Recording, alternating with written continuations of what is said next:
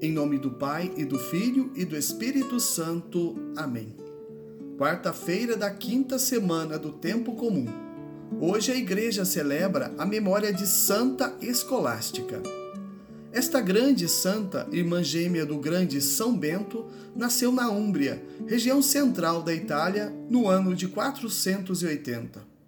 Santa Escolástica foi uma mulher de grande espírito de oração e busca de santidade.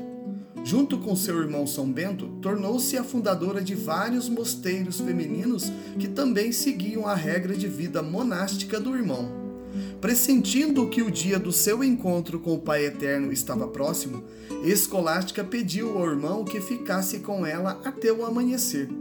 Mas foi repreendida pelo irmão, pois isto seria uma transgressão da regra do mosteiro. Diante da resposta negativa do irmão, Santa Escolástica entrelaçou as mãos, abaixou a cabeça e rapidamente conversou com Deus. De repente, armou uma tamanha tempestade fora do lugar do encontro, que São Bento ficou impedido de sair com seus irmãos. Diante do olhar de espanto do irmão, Escolástica disse-lhe: "Pedi a você e você não me ouviu. Pedi ao Senhor e ele me ouviu. Vá embora se puder. Volte ao seu mosteiro." Alguns dias depois, São Bento teve uma visão da irmã que rumava ao céu com vestes brancas. Quarenta dias depois, o próprio São Bento também rumou para a vida eterna em Deus. O corpo de Escolástica foi transportado para o mosteiro de São Bento e sepultado no túmulo que o santo abade tinha mandado preparar para si. Escolástica morreu em quinhentos e quarenta e três, na idade de sessenta e três anos. O Evangelho de hoje encontra-se em São Marcos, capítulo sete, versículos de catorze a vinte e três. Naquele tempo, Jesus chamou a multidão para perto de si e disse: "Escutai todos e compreendeis. O que torna impuro o homem não é o que entra nele vindo de fora, mas o que sai do seu interior. Quem tem ouvidos para ouvir, ouça." Quando Jesus entrou em casa, longe da multidão, os discípulos lhe perguntaram sobre essa parábola. Jesus lhes disse: "Será que nem vós compreendeis? Não entendeis que nada do que vem de fora e entra numa pessoa pode torná-la impura? Porque não entra em seu coração, mas em seu estômago e vai para a fossa?" Assim Jesus declarava que todos os alimentos eram puros. Ele disse: "O que sai do homem, isso é o que o torna impuro, pois é dentro do coração humano que saem as más intenções, imoralidades, roubos, assassínios, adultérios, ambições desmedidas, maldades, fraudes, devassidão, inveja, calúnia, orgulho, falta de juízo. Todas estas coisas más saem de dentro e são elas que tornam impuro o homem." Palavra da salvação. Glória a vós, Senhor. Meus irmãos e minhas irmãs, a todos vós, graça e paz da parte de Deus nosso Pai e de nosso Senhor Jesus Cristo. O Evangelho de hoje nos chama a atenção para examinarmos com muito cuidado tudo aquilo que brota de dentro do nosso coração, nossas angústias, sentimentos, tudo o que é de bom ou de ruim, pois esses sentimentos tendem a se tornar ações concretas em nossas vidas. Mas antes disso, é preciso entender que os judeus daquela época não comiam uma série de alimentos, especialmente alguns de origem animal. Para eles, o animal deveria ter o casco fendido e tinha que ruminar, o que é o caso da ovelha e do boi.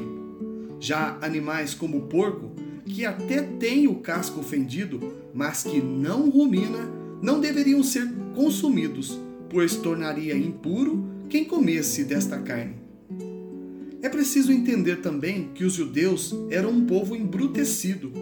Eles haviam passado por diversas experiências com religiões pagãs devido à escravidão imposta pelos egípcios e precisavam ser lapidados, disciplinados e doutrinados para que seguissem e servissem ao único Deus, o Deus de Abraão, Isaac e Jacó, o Deus que escolheu Israel como seu povo santo.